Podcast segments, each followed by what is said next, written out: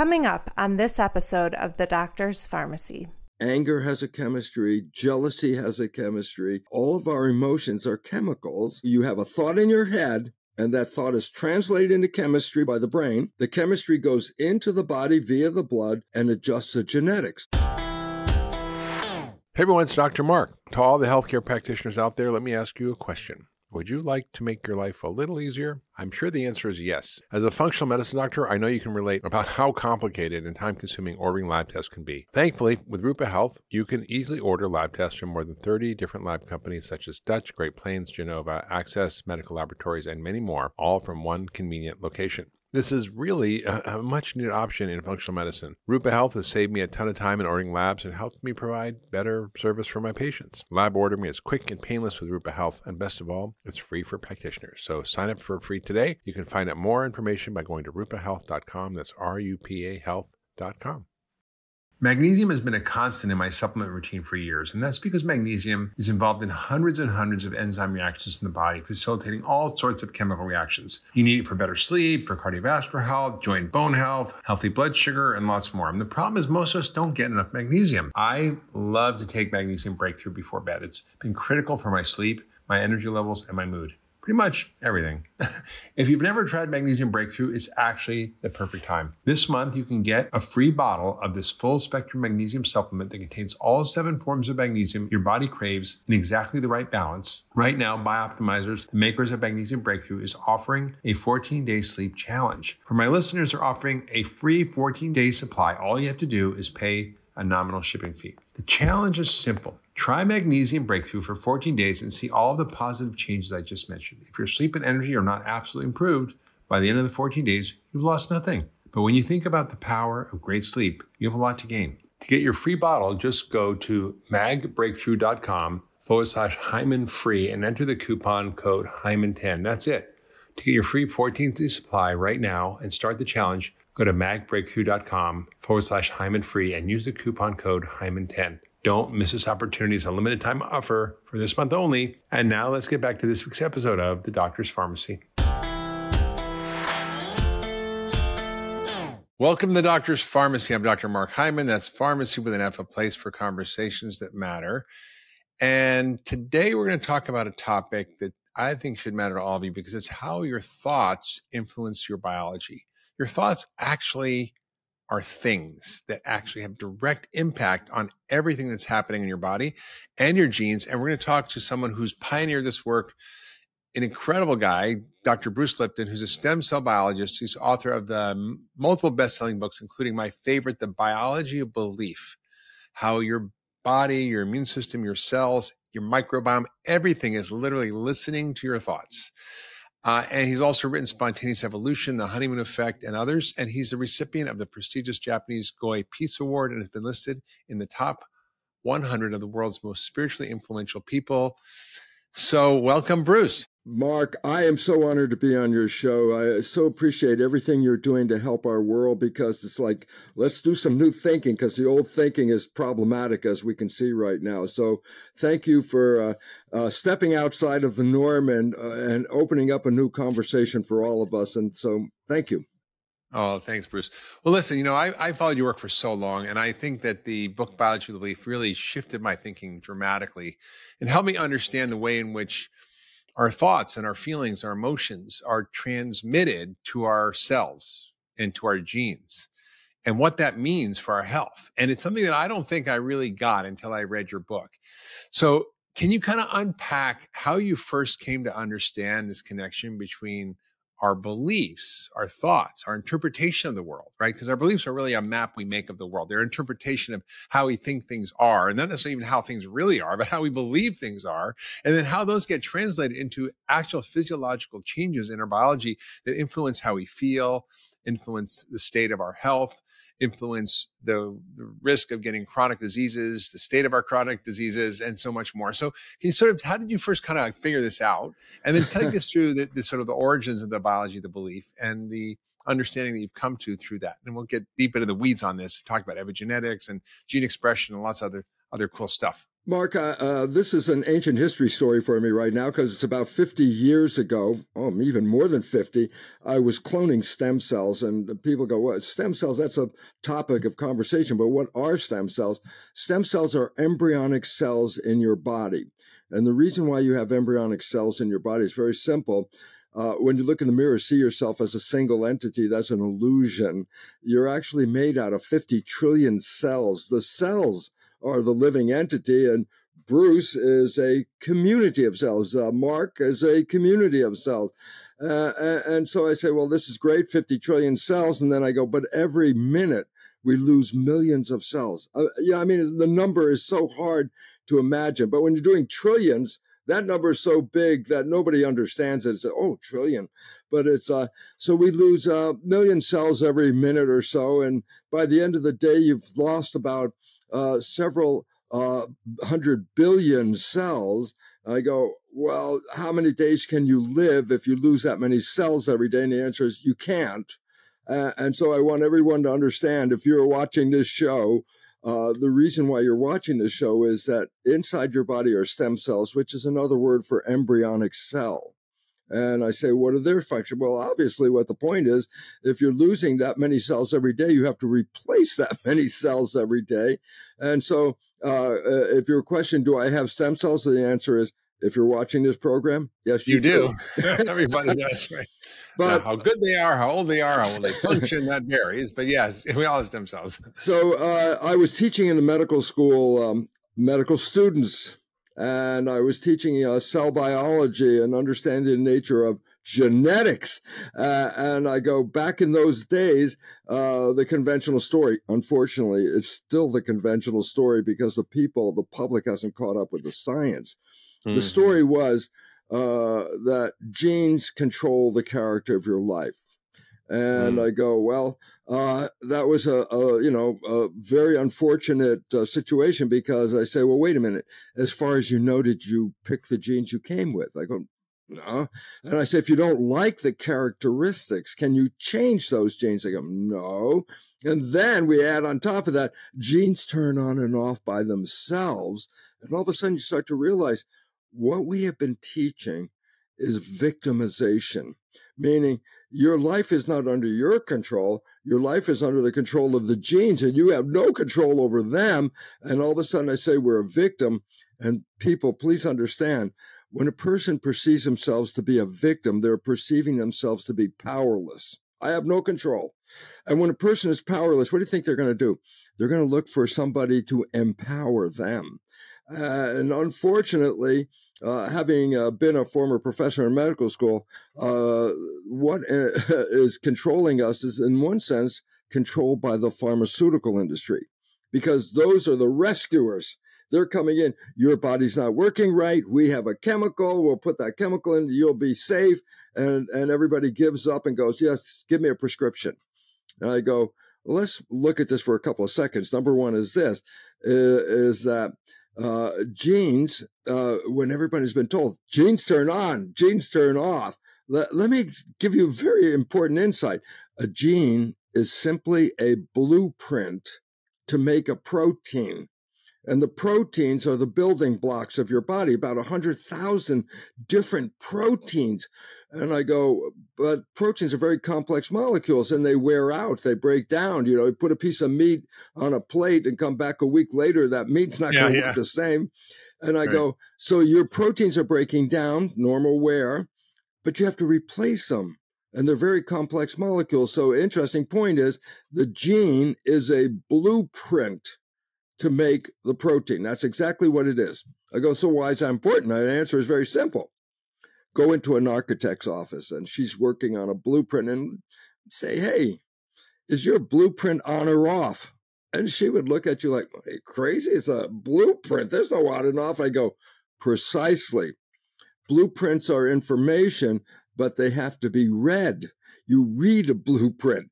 So I say, the genes are information, but which genes, which blueprints you're going to look at have to be selected I go, well, who does the selecting? I go, ah, now we jump from the genes making the selection and we find out that consciousness. And I go, Number one, let, us clear the air right here. This is a very important point.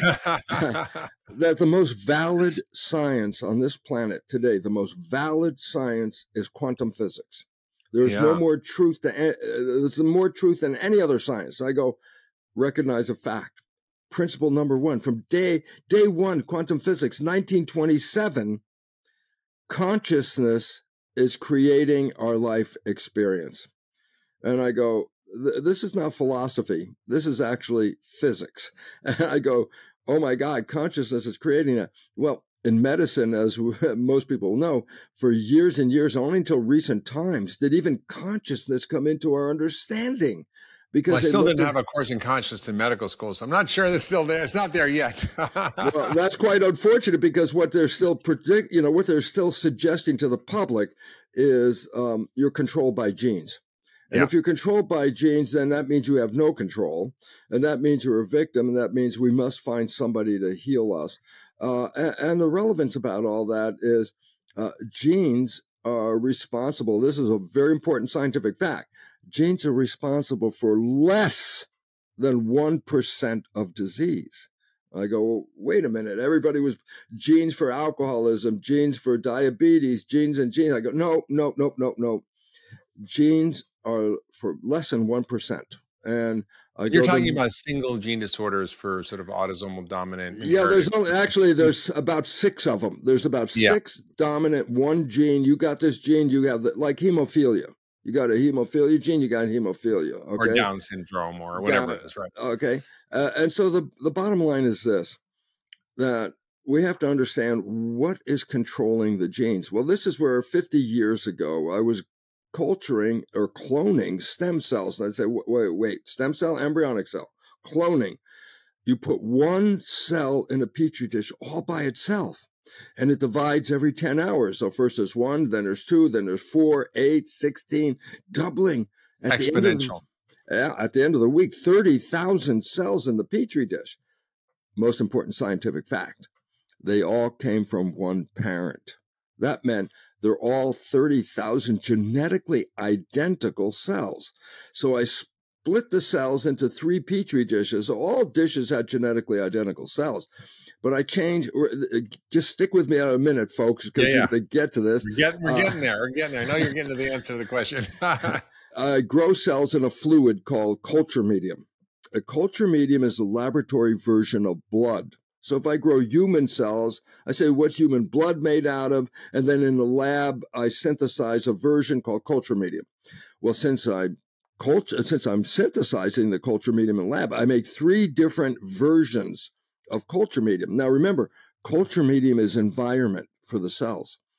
And I make three slightly different versions of culture medium. Let's call them environment A, B, and C.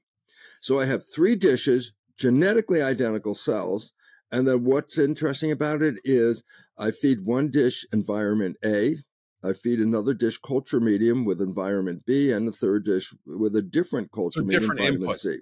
Different environment. That's all it basically is. But what happened is in environment A, the cells form muscle. In environment B, genetically identical cells, but they form bone. And in the third dish, again, genetically identical cells, but a different environment, they form fat cells. And I'm thinking, oh my God, I'm teaching in the medical school room right next door that genes control life. And these experiments say the determination of the fate of those cells wasn't based on the genes, they all had the same genes. It was based on the environmental input to that, the culture medium. So I go, oh my goodness. So the chemistry of the environment was selecting the genes. I go, yeah. And I go, okay, now that's great. What the hell does that mean for me as a human? Well, uh, let's just take a jump. I'm growing cells in a plastic dish, but as a human, we are skin covered petri dishes.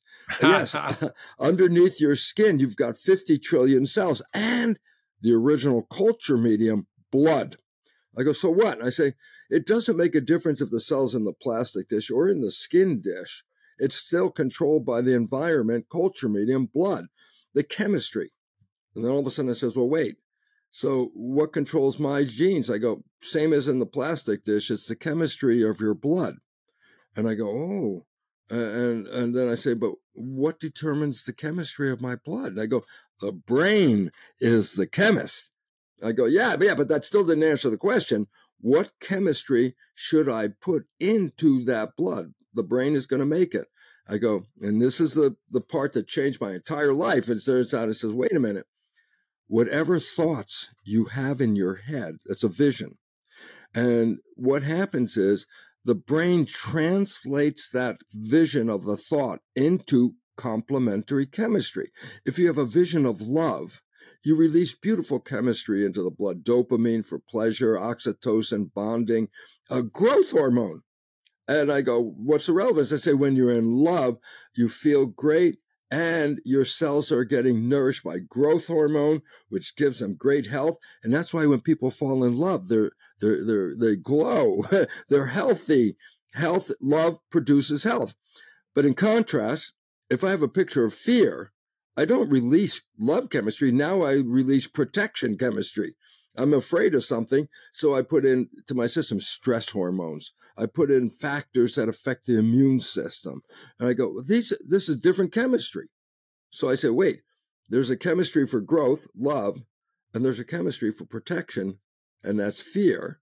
And I go, what's what's the point? And I say, anger has a chemistry, jealousy has a chemistry. Uh, all of our emotions are chemicals. And I say, so what? And I say, well, you have a thought in your head and that thought is translated into chemistry by the blood uh, by the brain.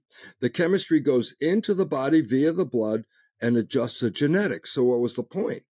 What was the starting point of that cascade? And the answer was a thought. And then people go, "Oh, thinking," you know, like, "Oh, positive thinking." I go, "Guess what? For nearly a hundred years, medicine has recognized, yeah, positive thinking is very important because it provides for what we call the placebo effect. You have an illness, the doctor said, There's the greatest new pill. This is made just for your illness. You take that pill, you get better. And then you find out the pill was a sugar pill. You're only left with one conclusion. What heals you? The belief in the sugar pill. Now, everybody go, Oh, yeah, placebo, placebo. I go, Yeah, but no one talked about what about negative thinking? because placebo is positive. Nocebo. Nocebo. The nocebo. And I go, equally powerful in shaping your life, but in the opposite direction. Love opens up and makes you grow. Fear shuts you down and puts you in protection. And you can't stay shut down for a long period of time because that interferes with all the functions of the body. So, guess what? Positive thinking can heal you of any disease, Negative thinking can create any disease. It can even kill you. You believe you're going to die. You're, that's the belief. And I say, so belief, the picture is translated into chemistry, brain, and the chemistry via the blood goes to the cells and controls genetics and behavior. So your thoughts are the primary control of your genes. And I go, significance, just simple conclusion. The old story, what is called genetic determinism. Genes determine the character of your life. That's what most people learn. Is is no longer valid. Uh, it, it is now recognized uh, that the genes are receptive to the signal that you send them.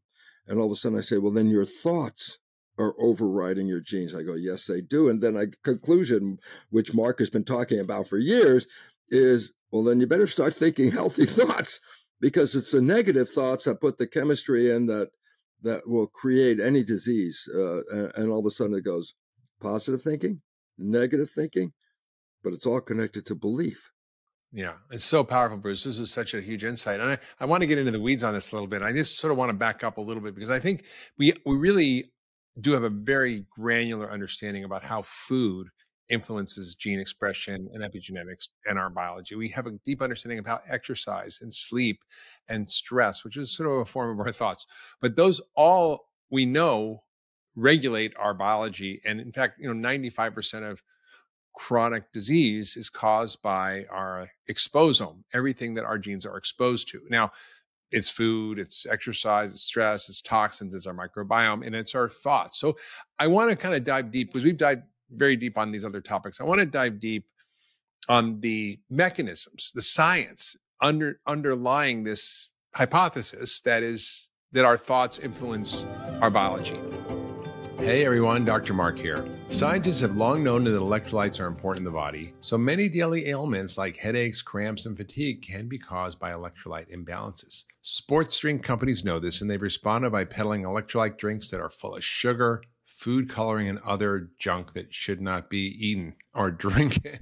But this is what makes LMNT or Element different. Their tasty electrolyte drink mix has everything you need and nothing you don't. It contains a science backed ratio of sodium, potassium, and magnesium to keep your electrolytes balanced. And there's no sugar, coloring, artificial ingredients, gluten, or fillers. Element is used by everyone from NBA players and Navy SEALs to busy moms and exercise enthusiasts, including me. It's also perfectly suited to anyone following a keto, low carb, or paleo diet. Right now, Element is offering my listeners a free sample pack with any purchase. That's eight single serving packs free with any Element order. It's a great way to try all eight flavors or share element with a friend. Get yours at drinklmnt.com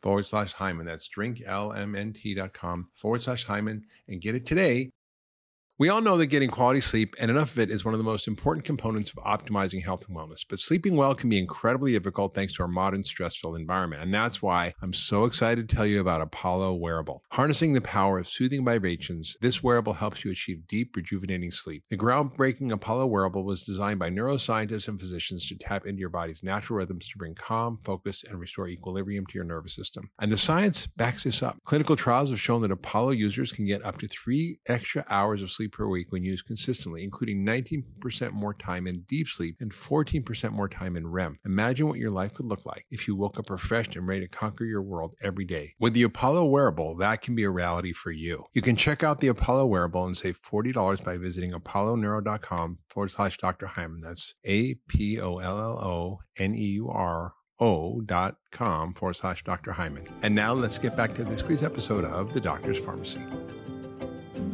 Candace Pert from the NIH, who I, I, know is a friend of yours and I knew very well, wrote a book called Molecules of Emotion. How our yes. emotions really are regulating our biology, and these there are literally molecules of our emotion that are speaking to every cell in our body. So, can you kind of walk us through? Now you've taken us from the high level. Okay, yes, you've sort of looked at how different inputs influence our cell biology and our gene expression and our epigenetics but how, how does that actually work on a on a granular level? What is the science behind this? Because I think this is where it gets really interesting. Well, it, it does because uh, up until you know this time of understanding, it was a black box. Life happens.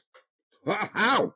Uh, but once we understand this, when I started to show that the environment was controlling the cells, then of course the, the, the direction was well, how does the environment control the direction of the cell? Uh, and it led me way off the trail of genes because genes are just the blueprints. The question was how does an environmental signal cross into the cell and then regulate the genetics? Uh, and this is the foundation, as you brought uh, to our attention to, Mark, here, is it's a new understanding of genetics. It's called not genetic control, it's called epigenetic control. And people go, well, genetic control, epigenetic, it all sounds the same. But I say, no, it's a revolutionary difference because epi means above. I mean, what do we call skin? We call skin epidermis. I said, why do we call it that? Because epi means above. And so I say, epidermis means above the dermis. And I go, yes, just underneath the skin is a layer called dermis. And the skin integument is above the dermis. So we call it epidermis. And I say, so what about epigenetic control? And I go, old story. This character is under genetic control, meaning genes control the character. New story. This character is under epigenetic control. And I go, what does that mean? I go, epi means above epigene, above the gene control. And that's when all of a sudden we started to recognize that the environment is controlling the genes. Now, the profound difference for all the people out here is very important for this reason. While the gene story says I can't control them, they control me, the new story, epigenetics, says it's the environment and response to the environment that controls the genes. I go, wait a second, then that's my option. I'm the one that determines how I'm going to respond. I'm the one that's going to control my environment. All of a sudden, I go, then we went from victim to master. If you understand this, then you recognize I have power over my genes through my thoughts. Placebo effect, nocebo effect, that's the, the term in medicine of how the thoughts are going to interact here. Uh, and so I said, well, when I started to show this to my colleagues, they looked at me because everybody at that time, 1967, was invested in genetics. Everyone I everyone around me in the lab, everyone was genetics. We're going to find a gene for this, we're going to find a gene for that. I'm the only guy out there going, it's not genetics, it's the environment. Uh, and of course they said, "Who are you?" I said, "Bruce." And they said, "Yeah, that's what we thought." Uh, and they let it go. And I had to work for a while because the missing piece was how did that environmental signal get into that cell? Yes, that's and what I want to know. Tell us. So I went back and I said, look, this works on bacteria, the most primitive of all organisms. The environment of the bacteria is controlling the genetics and behavior. So I go, well, wait, there's no nucleus. and there, there are genes. And I also did some research where I took the nucleus out of the cell. The nucleus is in your textbooks right now. It says the nucleus is the brain of the cell. Where the hell did they come up with that? And I go, because they thought genes were like neurons. They turn on, they turn off, they control our biology. So the nucleus was envisioned as the brain. The joke, the joke is the nucleus is the gonad, the reproduction structure. I always joke in the, in the lecture, I used to joke, how did a bunch of male scientists come up with the idea that the gonad was the brain? And, uh, you know, it was a big joke and all that. But the reality was, the the brain of the cell has to respond to the environment and then send a message to the genes. I go, how does it do that? I started looking not at the nucleus. I started looking at the skin of the cell, the membrane. And I go, why is that relevant? And I go, well, if you know human embryology, guess where our brain comes from? The membrane, the skin of the embryo. And I go, oh, then a cell and a human, both of them, the skin is the source. And I say, why is the skin the source? The answer is simple. The skin is the separation from the outside to the inside. So the skin can read outer environment, inner environment, and adjust the cell. So I start looking at the membrane. At that time, the there, there's a principle of biology that w- is called that the the structure implies the function. The more complex the structure, the more complex the function. So if you look at the the membrane in the electron microscope, it's the most simple organiz, organization in a cell. It looks like an Oreo cookie, dark light, dark, uh, a little structure, and that's all it is. So for the longest time, my colleagues would say, "Oh yeah, the skin is like plastic wrap; it just holds the cytoplasm together." But what they couldn't see is in that electron microscope image, you couldn't see there are proteins that are built into the membrane. And I say there are two classes of protein. This is where it comes down to the whole world changes. One class of proteins has antennas, just like television antennas. They're called receptors. Okay. And it's built into the skin of the cell receptor. I go, again, where are your receptors? Eyes, ears, nose, taste, touch, pain, temperature all your receptors are built into the skin. So you and the cell have the receptors built in the skin, but in the cell, it's primitive and simple. It's a protein with an antenna. And when a signal comes in that is in complement to that antenna, it causes the protein to change shape. And that changing shape is the action of life. Proteins, proteins provide for anatomy. Yep you can be alive or dead. You still have the anatomy and it's still based on proteins. A cadaver is a dead person, but it's got all the proteins. They still look like a human. What's the difference between a live and a dead person? The answer is this. In a live person, the proteins respond to environmental signals cold, hot, uh, rain, what's going on in the world the receptors pick it up just like our eyes, ears, nose. We know what's going on in the world. We can see it, feel it, smell it, taste it. The cell does the same. The cell's actually a miniature human. And I go, so what about it? And I go, how does it see the world? And I say, there are proteins called receptors, just like this is a receptor the eye.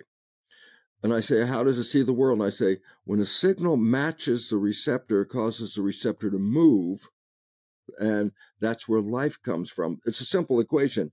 Protein plus signal equals behavior. That's fundamental about life. I don't care if it's a whole human or a single protein. It's the environmental signal that gauges a protein that causes us to live and move. That's the movement uh, of life is proteins changing shape. So I say, yep, it takes a signal and a protein. What's the difference between a live person and a dead person? They both have proteins, but in the dead person, no signals. No signals are coming in, so the proteins never change shape. If they never change shape, then there's no movement, there's no life, cadaver. Okay? So I'm looking at the membrane and I recognize right away there are receptors that are responding to these signals. But there's a second protein type called a channel. A channel means like a pipe uh, or a connection from one side to the other. English channel is a channel of water that goes between Britain and Europe. It's a narrow channel of water, the English channel. A channel is a protein that is closed normally, and when a signal comes in, the protein opens up. So it's closed, and when a signal comes, the protein opens up, and a signal can go through the cell. So I say, what do we have? Protein 1 receptor sees the signal in the environment. Protein 2, the channel, translates that signal into a signal that goes into the cell and controls behavior and genetics. So I'm studying this back then, 1985, when I, I finally saw it, and it's like my whole world changed because I was writing a definition of the cell membrane. And I gave all the conventional physiological descriptions of the cell membrane. But this night, on this night, I wrote a different definition. I recognize that the membrane is, is a crystal structure. If you see the molecules are all lined up like soldiers. Uh, and the membrane has a liquid core, a, a, a lipid core. Uh, visualize a, a bread and butter sandwich, two pieces of bread and a layer of butter. I go, water can soak into the bread, but water can't go through the butter to soak into the other bread because it can't go across the membrane, that, that bread and butter sandwich. The butter stops it. So, by definition, the membrane is called a non conductor. Nothing can get across because when it hits the lipid, nothing in water will go through the lipid, so it's separated from the outside. But then you put the proteins in there, and like the channel, that's one that opens and closes, can let stuff in. So I say, oh, well, then it can conduct some stuff. I go, some stuff, because the channels determine what comes in sodium, potassium, calcium, glucose, histamine, whatever the signals are, the environment, the channel lets the signal come in. So now I'm looking at the membrane. I say, well, it's not a non conductor because stuff can go through. Can everything go through? A full conductor? Nope, nope, nope. Only what can go through the channels sodium, potassium, glucose, histamine. So it's like, it's not a non conductor. It's not a full conductor. I write it's a semiconductor. so I now I, I define the membrane and I wrote this down and here's the definition. 1985 about I'm like one o'clock in the morning. I'm going. The membrane is a crystal semiconductor with receptors and channels. But there's another word for receptors called gate. So I write down the membrane is a crystal semiconductor with gates and channels. And I wrote that down. I go, I just read, I just read that definition. Where, where did I? My first computer, Macintosh. And right next to it is a book from Radio Shack about your microprocessor that runs the computer. And I said, Oh my God, I opened up the book. In the introduction, first paragraph almost, a chip is a crystal semiconductor with gates and channels. I go, ah, what a coincidence. The membrane has the same definition. But then as I started to follow the function of the receptor, the channel, the membrane, and put it all together, I said, oh my God, it's not like a chip. It is a chip. It's a transducer, right? It, it translates the environment with signals that type on the, the receptors. Imagine the receptors on the surface of the cell. They're all these little antennas. I say, imagine that that these these uh, you know receptors are uh, you know downloading information. I go, they not imagine that's what they do. They take the information from the environment, connect it to the channel, and that signal goes into the cell. And I go, wait a second. Then the membrane is not like a chip. The membrane is a chip. I go, oh my God. The nucleus has programs. The nucleus is a hard drive. It's got all the programs how to do stuff. Yeah, but how do you activate the programs in your computer? You type on the keyboard and that pulls up the program. And I go, oh no, the membrane has these antennas which are like a keyboard. If you look at the surface of the cell, there are all these different keys sodium key, potassium key, glucose key, histamine, estrogen. I go, what? If the environment has that signal, it activates the key just like typing on the computer, and that sends a signal into the cell which controls the protein. Signal plus protein makes the movement, and it also controls the genetics. And all of a sudden, I say, oh my God, a cell is a programmable chip. And that's why an embryo cell, before it's it's been programmed, it can form anything skin, muscle, bone, brain. It can form anything. So it's a embryo is a chip that hasn't been programmed. So Bruce, how how does how does how does then the you know when you have thoughts or beliefs, how do those like specifically what molecules, what what neurochemicals, what hormones, what is regulating and translating your thoughts and feelings and beliefs, good or bad, into biological signals that then is affecting your health, your gene expression, your immune system, everything? How, can you just Yeah. kind of kind of take Yeah, us well, that? okay, now let's let's back it up. The cells are like in a skin covered petri dish. They're living in a fluid, just like cells in a plastic dish. The fluid is all around. The fluid chemistry is going to determine which receptors are going to be activated, which then through the channel determines which behavior is going to be activated. So the chemistry of the environment determines which genes and which behaviors are going to be activated. That's what the culture study showed. For sure, for sure. This culture medium, you get muscle. Change the culture medium, you get bone. And all of a sudden it's like, well, then, and then we go back to then the brain is the one that determines the chemistry. And that chemistry then is based on your thought. Am I happy? Am I afraid? Am I angry? I go, oh, eh, these thoughts make different chemistry, like eh, putting it into the blood of the culture medium of your cells. So so so is it is it like cortisol? Is it uh, sex hormones? Is it Every every uh, one of them immune cell? Like all of it, right? Uh, everyone. So for every every every signal the cell can receive, there's a receptor that is tuned to that signal. Now, a very important part about your work, Mark, which comes in here, is this: I said the culture medium is the growth medium. It provides the nutrition and the nourishment to make the cells grow. When you eat food, you're creating culture medium. That's what the food is translated into. So all of a sudden, I could give you a simple st- insight. When I was growing cells in a tissue culture, I didn't buy my ingredients at Kmart. You know, I went and bought the highest quality ingredients in the world because if I gave them less than quality ingredients, the cells would immediately show a dysfunction.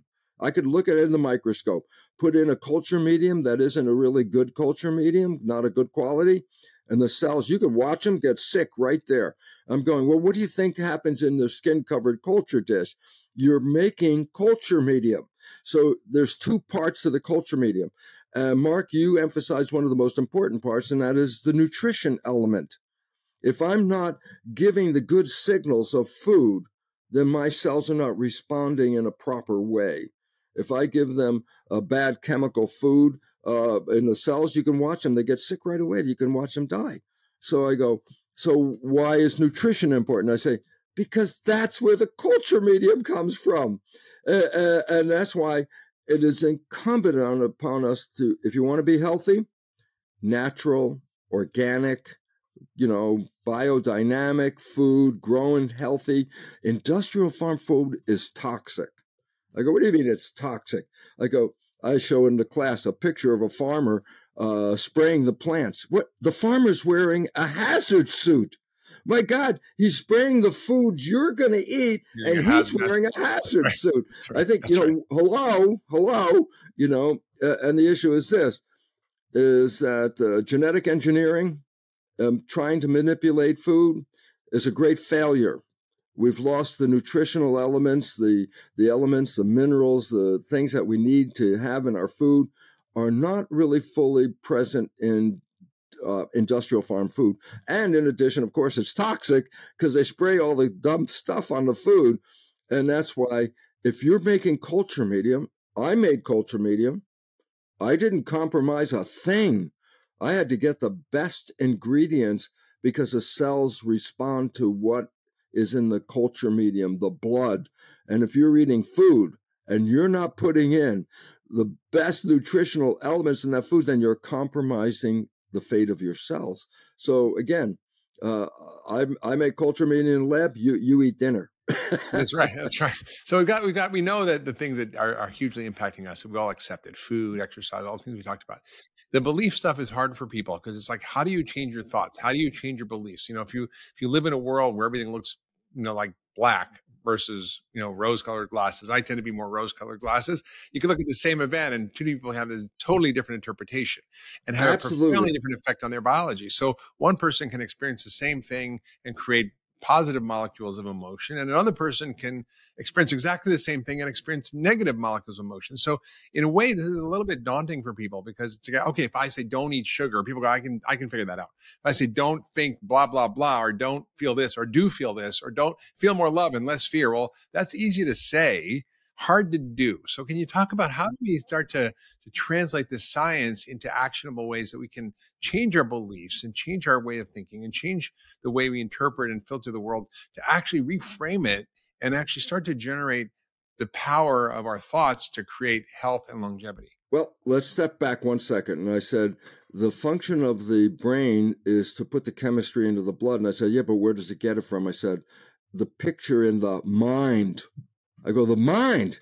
Yeah, the mind has a misleading character. The mind sounds like, oh, there's one mind. I go, no, there are two minds. And this is where the whole world gets screwed up because we say the mind. Well, yeah, my mind, I should have consciousness and I want to be healthy. Then how come I'm not healthy? I got that in my mind. I go, because here's the problem there are two minds. And if you don't get this, then nothing makes sense. And I'll give you the reason why. The brain is a computer. That's what I was finding out. The cells are miniature chips. The body's got 50 trillion chips. But when you put all the chips together, that's called a computer. So I say, so what's the point about the, this, this computer? I say, let's go back to the old days when you would buy a brand new computer. You spent a couple thousand dollars, okay? Uh, and and the point about it is simply this: is that you get a brand new computer. You just took it home. $2,000. I say, brand new. I say, push the start button. The screen lights up. That's called booting up. It's booted up. The screen's lighted. And I go, now do something. And you go, I can't do anything. I said, you just bought a brand new computer. What do you mean you can't do anything? Before you can use a computer, you have to put programs in a computer. I go, oh, but the brain is is an organic computer, just like the silicon one you use. I say, we need to put programs in so we can use the computer. So I say, when do the programs come in? I go, ah, the programs start coming in in the last trimester of pregnancy. The fetus is reading the environment. I say, how can a fetus read the environment? It's inside the womb. It, can't. I go, remember, the fetus is nourished by the mother's blood. I go, yep. That's why in the old days when I was in medical school, we say, what's the role of the mother? Eat well, take vitamins and supplements, exercise. And I go, oh, is that all the mother has to do? Well, in those days, it was the belief the genes are going to control it. The mother just had to nourish it. In the new day of epigenetics, where environmental signals are important, all of a sudden I say, blood has nutrition, and blood has environmental signals. The, the emotional chemicals, anger, love, jealousy, whatever ones you want, they're chemicals that generate those experiences. So if the mother is having an experience, then the blood from the mother is going to go into the fetus. By the last trimester, the brain is now booted up. But now, guess what? It'll read pattern. If the mother is has periods of anger, then the chemistry of anger comes in periodically. That's a pattern. The fetus will learn that. If the mother's happy, then good, happy, loving chemistry comes to the fetus, and the fetus is happy. So all of a sudden, I say, then the first programming occurs even before you're born. Because while you're in the womb, your brain is downloading programs because the mother is Head Start program. She sees the world in which the fetus is going to live. If the world is war torn, there's war and violence, and she experiences that, then the chemistry that goes to the fetus uh, is the stress chemistry, which will cause the body to build up like an athlete and become a fighter, like a street fighter. So all of a sudden, it goes very importantly, what it says is simply this What's the mother's perception of the world? If she feels safe and happy, then the baby is getting information I'm safe, happy, grow, be in love. If she's angry or she's afraid, then the fetus is afraid. Does the fetus know why? No. The fetus has the chemistry of fear. It's just the chemistry. It has no vision, but it knows that out in that world, the mother is giving information that it's not safe. And if it's not safe, then the genetics has to change to make a body that will fight to survive versus, okay. So that's when the programming starts. But it really kicks into gear. But, but Bruce, how do, how do, how do people like change their thoughts? Because I think, you know, what you're saying is very empowering, but it's also very scary. As I listen to you, I'm like, wow, my beliefs, my thoughts are changing my biology and making me sick or healthy. Yeah. What, how do I use that information in a practical way? Like because we I... did the big part that we didn't get to is I said there were two. We have the the programming is the equivalent of putting a program in a hard drive in your computer. It's built in. Now it's a program. Okay. And then when the conscious mind, that's the creative mind, the subconscious mind, the hard drive, is the habit mind. It's got pro- habits are programs. Programs are habits. Uh, and so I learn uh, from experiences. I create uh, programs in my uh, hard drive. But when I'm conscious, the conscious mind is like the creator that types on the keyboard. I can type in all the wonderful messages. I want to be healthy. I love life. I'm going to get a great job. I'm going to find a great relationship. I say, "Oh, that's conscious. That's creative. That's that's cool." I say, "What about the subconscious?" I say, "No, the subconscious programs didn't come from you. They came from your experiences in the environment during the development. When you're born, was your father a happy person or an angry person? Is your mother, you know, you how do here why why do I need a program? I'll tell you why I need a program. I have to fit into a family. I have to fit into a culture. And I go, yeah, but cultures change over time. And I go, that's why it's not genetic. You have to learn culture. I say, how do you learn? I say, how does an infant learn? They can't read a book, they can't go to school. And here's the secret for the first seven years of your life, your brain is not operating with creative consciousness, which is right behind your forehead. It's operating off of hindbrain hard drive. And I go, so why is that important? Because the hard drive is downloading experiences. I say, how? Watch your father, watch your mother, watch your siblings, watch your community. In a state of uh, that development, as it's a, and the brain is in a, a vibration state. Let's back up.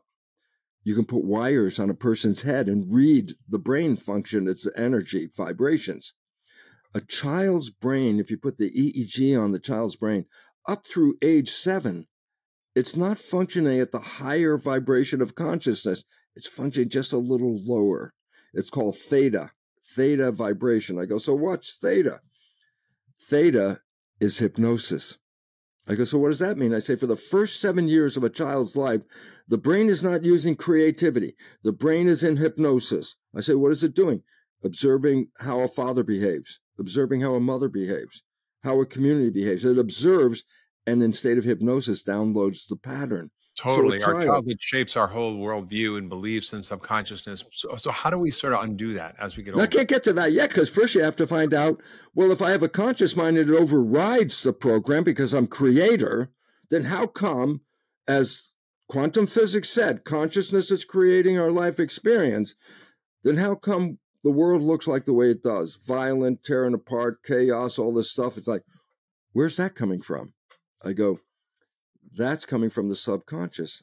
That's not the conscious. The conscious is, I want to be in love. I want to be healthy. I want to be happy. I go, then how come we're not living heaven on earth because that's what the conscious mind would create? How come we have this problem. And here comes the answer to the most important part that you didn't even know what the question was.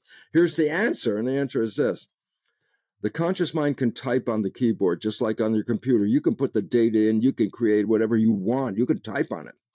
But the conscious mind, and here goes, can think. I go, so what? I say, thinking is inside. I say, uh, uh, Mark, uh, today's Tuesday. What are you doing on Thursday? It's not written in front of you, but I bet you in a minute you could go, oh, Thursday, I am, and you have a picture in your mind. And I say, well, wait a minute. Then when you were using your conscious mind, you were, back up one second. Body is a vehicle, like a car. It moves around. It's got a steering wheel, okay? When the conscious mind, it's got its hands on the steering wheel looking out the window, it will drive you to wishes and desires. And then I go, yeah, but the conscious mind can think. What the hell does that mean? It's not looking out the window. The moment you start thinking, you're not looking out, you're looking in. I say, what if you're driving the car and you start think you start thinking? I go, then you're not looking out the windshield. I go, and I go, don't worry, you know why? The subconscious is programs. It knows how to drive the car, and it's a million times more powerful a computer than the conscious mind. So, guess what? You don't even have to pay attention to the road. The subconscious mind will drive it. Okay. So I go, wait, every time you are thinking, then the conscious creative mind is no longer looking out the window, it's looking inside. So every time you are thinking, then the conscious mind's not controlling the vehicle. I go, but I'm still here. And I go, the subconscious has got programs. And so the moment the conscious mind is thinking, the subconscious mind autopilot takes over. Now I'll tell you where the problem is. Where the programs come from in the subconscious mind? I go, from other people. Did they answer what you wanted? Did they, you know, uh, uh did did their behavior match what you want in your life? Probably not. I go, therefore, then here's the point. And this is it. Of all the things we talk about right now, Mark, this is it. 95% of the day is the amount of time a person spends thinking. I go, well, wait a minute. Then 95% of the day, I'm not driving the vehicle. I go, nope. 95% of the day, the subconscious programs. But they came from other people good programs, bad programs. 60% of the programs we downloaded during that development are disempowering, self sabotaging, and limiting beliefs. And I go, but you're operating 95% of the day from those programs, not from the creative program, because the creative mind is thinking, the biology is taken over by the program. For 50 years, I've given the same story, Mark, so I'll give it again another 51 years. Here's the same story. You have a friend, you know your friend's behavior very, very well, and you know your friend's parent. And one day you see your friend has the same behavior as the parent. So you you you got to volunteer. You go, "Hey, Bill, you're just like your dad." Back away from Bill. I know exactly what Bill's going to say. You know it too because you were there. Bill will go, How could you compare me to my dad? I'm nothing like my dad. And I go, Here's the reality. Everybody else can see that Bill behaves like his dad. Yeah. The only one that can't see it is Bill. I go, Explanation is simple. Bill was programmed by his dad in the first seven years, knows those behaviors, those are programs. And then 95% of the day, Bill is thinking, so he's not controlling, so the father program starts manifesting. He can't see it. Bill can't see it. And I go, why not? He's not even looking at his own behavior. He's thinking. So he's not even seeing his own behavior, but everybody else does. And everybody else says, well, wait, that's the same as his dad. And then Bill goes, What are you talking about? Why? Bill's the only one that didn't see it. And I go, You ready for this one? This is a killer. We are all Bill. Every day, every one of us is spending 95% of our time thinking and turning over the control to the subconscious. I go, was that a good program or bad program? Well, 60% are negative. So, you, you, know, and do you see it? No. So you become, in, it's invisible to you to see your participation, all you see is it's not working. I wanted to be happy and I'm not. Well, that person did this to me, and this person screwed me here, and that, and you're blaming all these people. And the idea was, hey, you didn't see you were the one that started the program because you're the one that was playing the negative programs and they're responding to it. And and I go, that means most people have no understanding of personal responsibility. Most people are victims. I'm a victim of this, I'm a victim of that. And I go, no. So are you running your life? I say, yeah, but are you running it with the conscious creative mind, wishes and desires? Or are you running it with the subconscious mind, habits and programs? The answer is 95% of the day, you're running it from the programs. Uh, a very important point. Remember, the consciousness controls the genetics. Everyone's thinking cancer is caused by a gene. I go, that's a big BS. Uh, that means belief system, a big belief system story for this reason. And that is this there is not one gene that causes cancer. There's not one gene. You have that gene, you get cancer. No, not one. I said, well, I mean, even, the, even the BRCA gene, you know, not, even though it, it's you know very high rate of cancer, it's not hundred percent, which means the environment has an impact. And that's what the point genes, is. You know, fifty years ago or sixty or hundred years ago, had less cancer than they do now because of environmental influences of our diet and environmental toxins, for sure. Well, thank you, because that's exactly where the, the issue comes down to. Uh, uh, and the issue comes down to this where did the cancer come from? I can tell you, ready? They followed the fate of what happens when a baby is adopted into a family where there's cancer running in that family. The baby, adopted baby, will get the same family cancer with the same probability as any natural siblings, except the adopted baby has totally different genetics. So, where did the cancer come from? Being in the family in that first seven years of programming, cancer is a program. And you can change cancer by changing the program. But if you believe the cancer is uh, genetically controlled, which means you have no control, then you all of a sudden say, I'm a victim. And then you want to kill all the cancer cells because that's the technology. And I go, the cancer cells are not the problem, they're the symptom. that's the result of a problem. And so you can kill all the damn cancer cells you want, but you never got to the cause of the problem. The cause of the problem was something that caused a cell to become cancer. And all of a sudden we go back to the consciousness and the programming. And the same thing diabetes type 2, 100% environment. 100% environment. Uh, and and I go, so why is this important? Because as you've been talking about, let's get away from the idea that I am a genetically programmed individual. No, I'm a creator and I'm creating this. And the emphasis is how? Through the blood, the chemistry, two parts nutrition and information. And the idea about it is this if you fail on the nutrition, uh, uh, it's like you, you, the machine will break down. That's what the function is. If you don't take care of the car, it breaks down. When you look in the junkyard and you see all the cars piled up, I say, is that because they were built wrong, genetically incorrect? I go, no, no. It was driver error that put those cars into the junkyard. It's driver error that's responsible for 99% of disease on this planet. So, Bruce, this is really powerful work. I mean, it's just elucidated the the sort of beautiful ways in which, you know, our environment, our beliefs, our attitudes, our thoughts literally speak to every cell in our body. And, you know, it, it, it for me, it sometimes can be a bit daunting because, you know, when, if you, if you are in a negative spiral or if you have, you know, beliefs that you feel like are so rigid, you, you have to be able to learn how to rework your thinking. You know, I, I recently had a friend go to Hoffman, which is a sort of a, I don't know, it's a seven day intensive reworking and reparenting of yourself and reprogramming of your brain from your childhood trauma. and, and it was just profound to see how it helped him to kind of reshift some of the automatic ways of thinking and automatic ways of being that he had. Now, there are many ways to do this. There's many approaches, there's many programs, there's Byron Katie, there's, you know, my friend Shelly Lefkoe's work, which is amazing.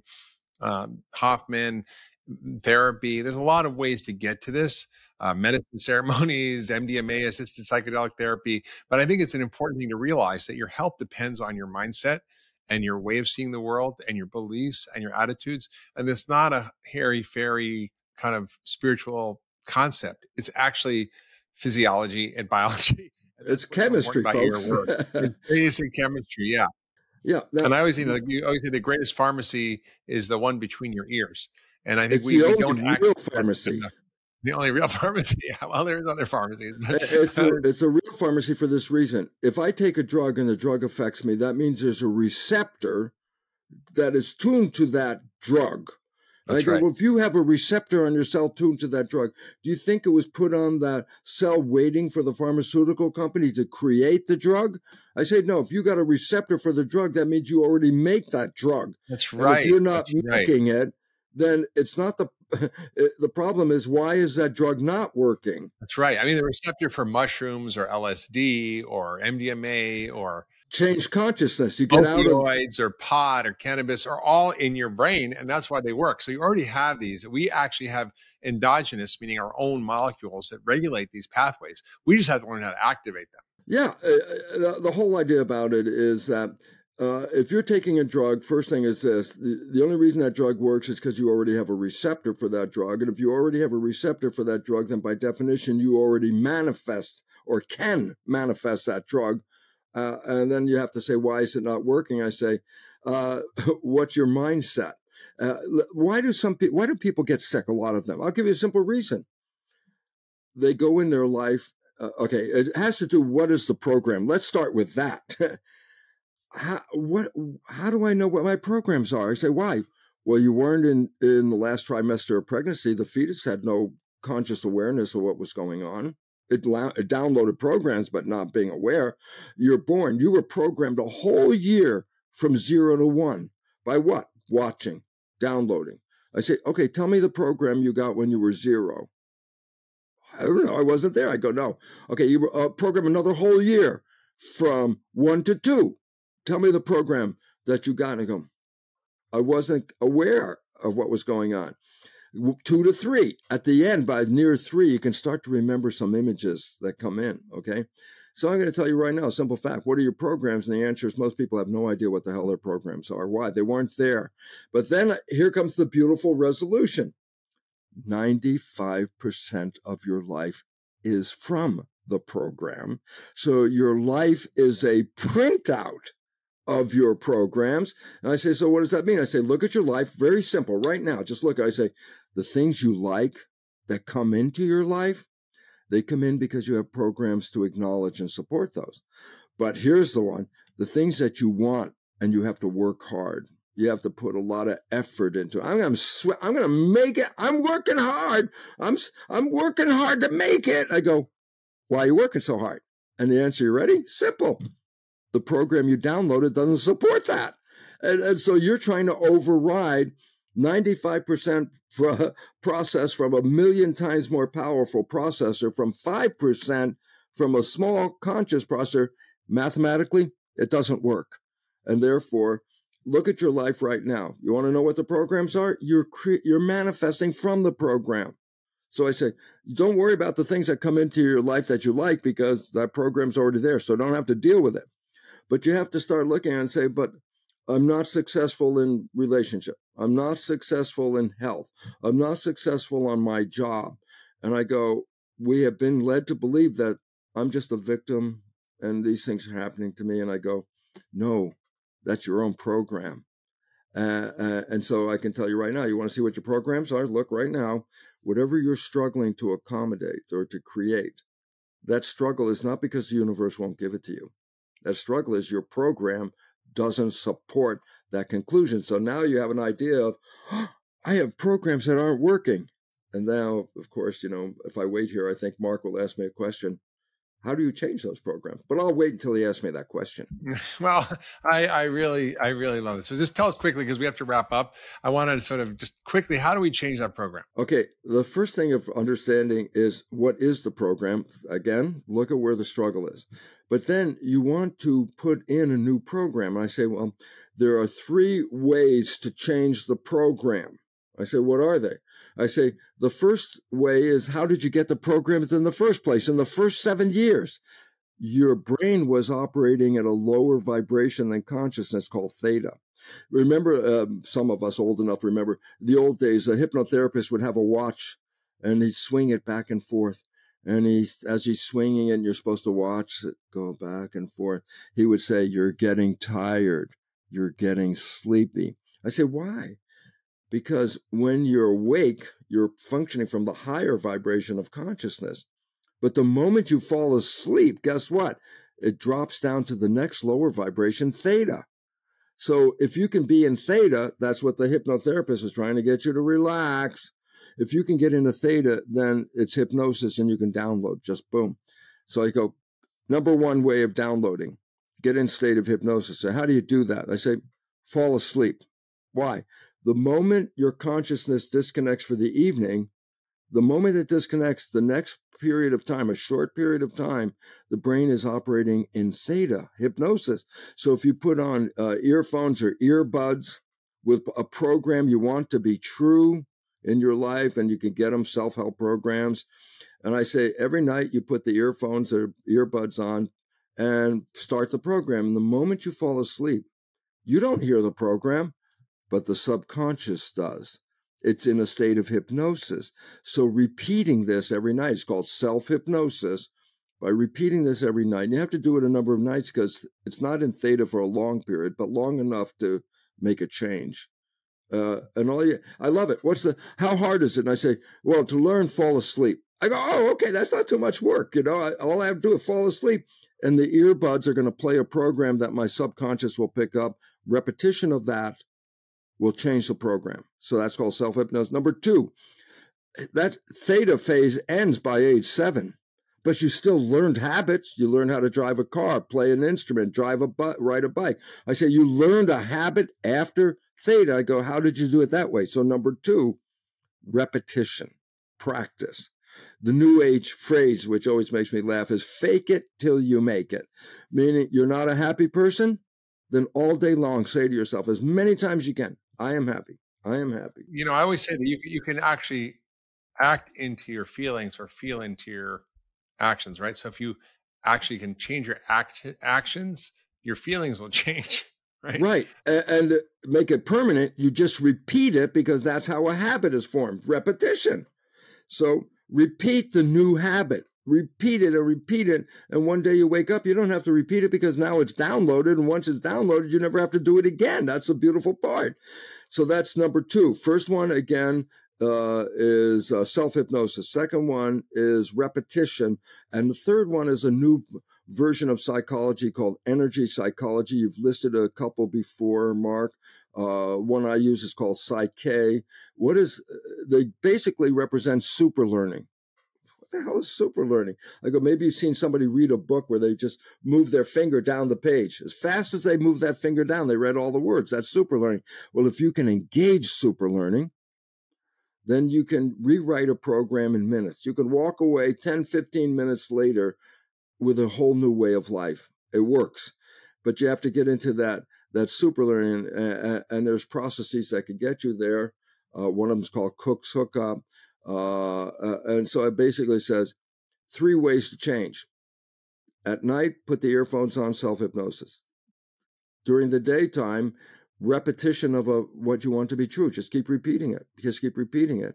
And number three, uh, engage one of the energy psychology modalities. And let me just offer the public on my website, simple, brucelipton.com under resources, I got 25 or more different energy psychology modalities. Mark brought up a few of them. I've got those on the website. Go check it out. There's a little paragraph about this process and then a website. And I say, why is it important? And the answer is this You want to take control of your life? You've only lost it because you invisible, subconscious programming, and that's manifesting in your life use any of those three processes and you can rewrite those programs and become uh, uh, powerful. Yeah, yeah, let me just close with this. I, I want to take your time. There's a movie called The Matrix, and, the, and, it's listed as science fiction. I go, no, no, Matrix is a doc, it's a documentary. I go, what do you mean? Well, the premise is everybody's been programmed. I go, that's not a premise, that's a reality. Everybody's been programmed. The Jesuits knew this program and told their followers, and nobody understood what they were saying. They said, Give me a child until it is seven, and I will show you the man. What did they know? They knew that the first seven years, give me the child till it's seven, was programming. And the rest of the life of that person, 95% comes from the program. So give me a child till seven, and I'll show you the man. Uh, and then they created Catholic school, and where the programming started. Uh, uh, uh, uh, and the point about all this is if we understand this and you start to recognize the truth of what we're talking about, then what would happen, like in the movie, The Matrix? They said you can get out of the program. Yeah. Oh, well, that's what you're offering, right? How can you get out? Yeah. And I go, falling in love is the same as taking the red pill in the matrix. I love that. You get out of the program. I say, why? And here's the simple reason. Why do you play the program? Because conscious mind's thinking. I say, what happens when you fall in love? I say, you stop thinking. You stay what is called mindful. Why? You waited for this person to show up. They're here. This isn't a time to think and disconnect. It's time to be here. Be here now. I go, what happens? When you fall in love like that, you stop playing the program. I said, then what is the result? 24 hours. 24 hours, your life went from blah, blah, blah, blah, blah. You meet this person, you fall in love. 24 hours later, oh, life is beautiful. It's heaven on earth. Jesus it's go away. honeymoon. Amazing, actually. it's the honeymoon. I go, that is what would happen if you stop playing the programs. The honeymoon is a creation from the conscious created mind, not from the program. And so when you stop playing the program, heaven on earth, I go, guess what? You can have this your whole life. It's only when you start thinking again that the programs show up and throw a monkey wrench in. So what if you rewrite the programs we just talked about? And I say, well, then guess what? Whether you're paying attention with your conscious mind or you're thinking and the subconscious takes over, but if the subconscious has the same program as the conscious wishes, then whether you're thinking or not thinking, you're still playing wishes and manifesting heaven on earth. Well, it's so it's such a beautiful body of work you've created over 50 years, Bruce. And I think everybody should read the biology of belief. You should understand that you actually have the power to change your thoughts and beliefs and that they matter for your health. And check out everything on Bruce's website, brucelipton.com. Uh, thank you just for being such a light in this field, Bruce, and, and mm-hmm. illuminating a very powerful insight that has the power to transform our whole world and ourselves and our health. So thank you so much. Thank you, Mark. It's been an honor to be here with you. If you love this podcast, please share with your friends and family on social media.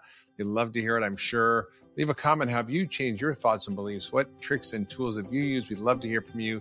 Subscribe wherever you get your podcasts, and we'll see you next time on The Doctor's Farmacy. Hey, everybody, it's Dr. Hyman. Thanks for tuning into the Doctor's Farmacy. I hope you're loving this podcast. It's one of my favorite things to do and introducing you all the experts that I know and I love and that I've learned so much from. And I want to tell you about something else I'm doing, which is called Mark's Picks. It's my weekly newsletter.